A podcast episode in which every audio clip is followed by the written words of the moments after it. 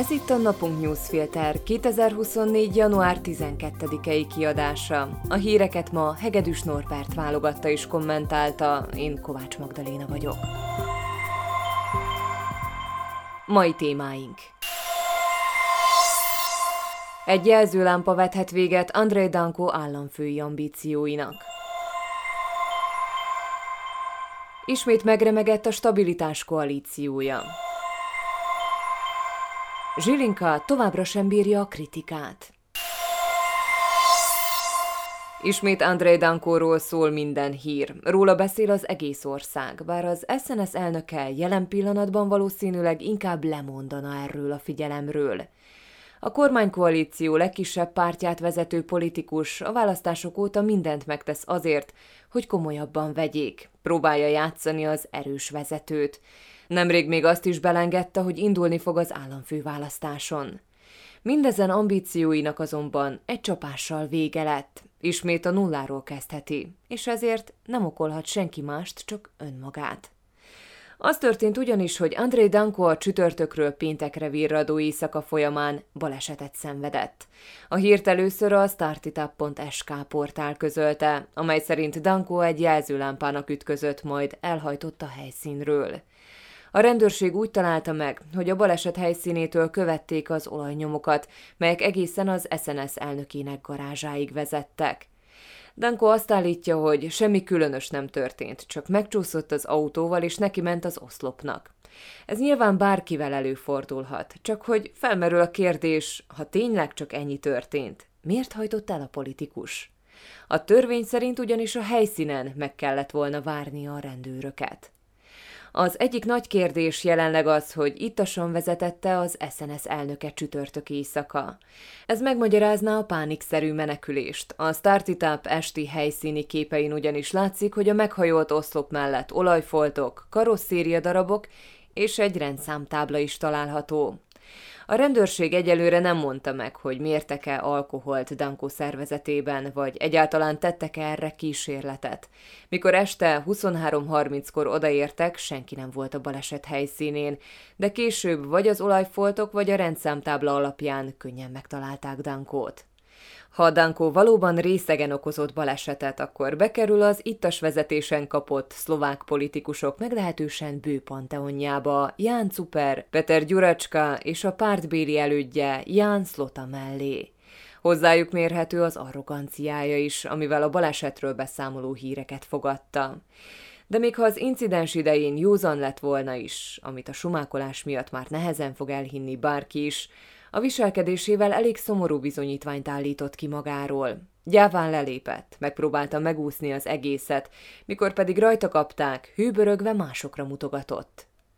Tipikus viselkedése ez szinte minden közép-kelet-európai nagymenőnek, ahogy sajnos az is, hogy errefelé az ilyen ügyeknek nem szokott komolyabb következménye lenni.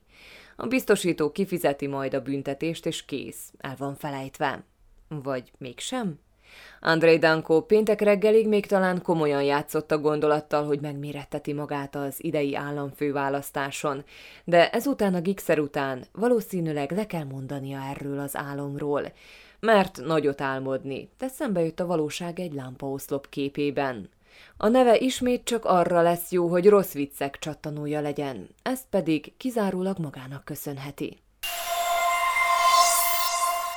Danko balesetének van egy másik vonatkozása is. Ismét konfliktusok alakulhatnak ki a kormánykoalícióban, amelyről sok mindent el lehet mondani, csak azt nem, hogy stabil lenne, ahogy azt Robert Fico a megalakulásakor ígérte. A baleset hírére ugyanis nagyon másképp reagáltak a Smer és a Klász képviselői. Fico egy normális emberi történetnek nevezte Dankó balesetét, ami akár vele is előfordulhatott volna. A kormányfő szerint emberek ezreivel fordul elő Szlovákiában, hogy megcsúsznak az autójukkal és neki mennek egy jelzőlámpának. Fico az ellenzék kár öröméről beszélt, és hogy olyan ügyekből csinálnak botrányt, amiből nem kellene.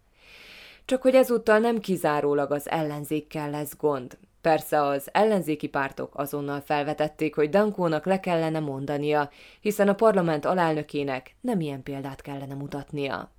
Ezek miatt a hangok miatt azonban Ficó nem aggódik.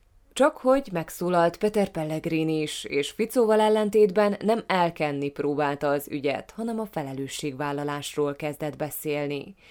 A Hlász elnöke szerint Danko nem úszhatja meg csak úgy az ügyet, ha bebizonyosodik a bűnössége.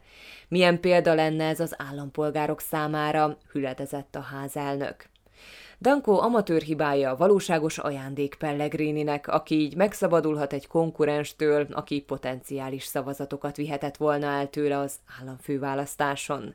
És végre törleszthet az SNS elnöke felé, aki az elmúlt hetekben folyamatosan támadta őt. Hasonlóan nyilatkozott a Hlász többi tagja is, mondván az ügyet a koalíciós tanácson is ki kell már tárgyalni. És ugyan kicsi a valószínűsége, hogy Danko valóban megüthetné a bokáját, ahhoz túl nagy a konc, amin a koalíció osztozik, de látható, hogy a kormánypártok között messze nem akkora az egység, mint azt Fico szeretné elhitetni az országgal.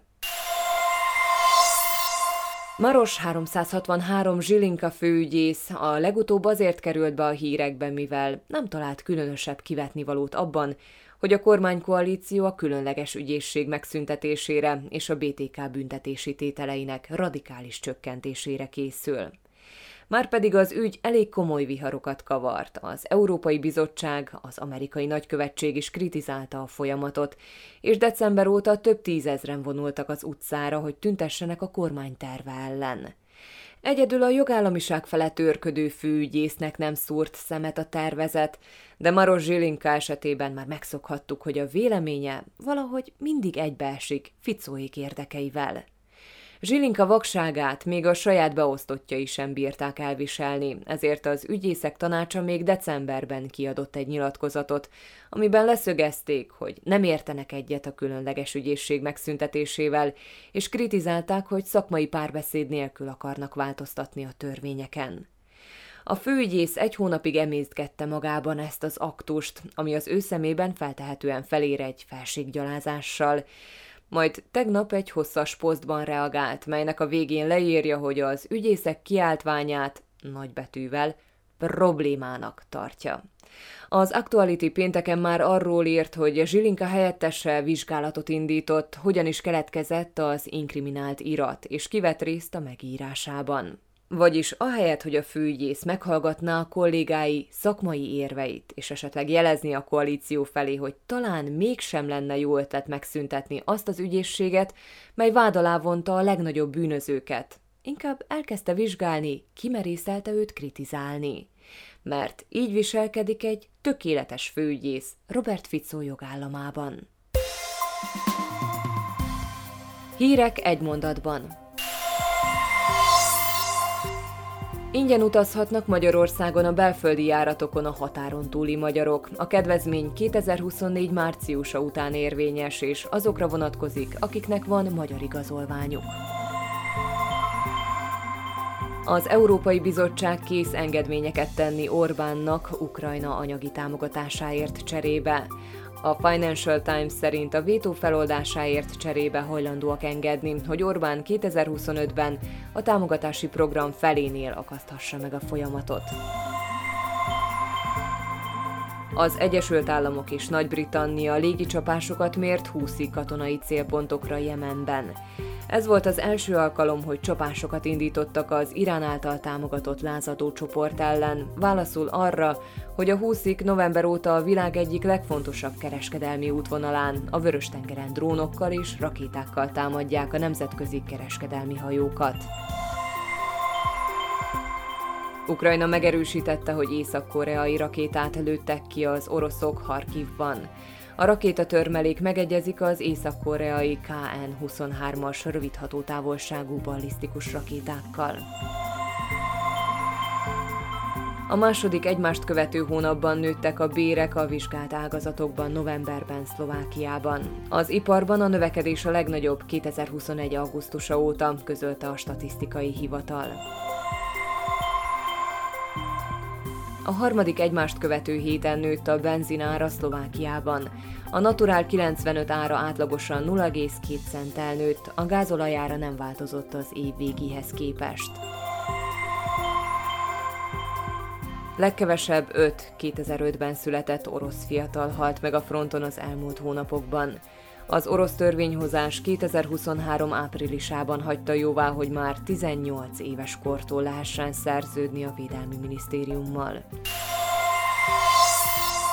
A mai napunk newsfilter híreit válogatta és kommentálta Hegedűs Norbert. Én Kovács Magdaléna vagyok, a Viszonthallásra hétfőn.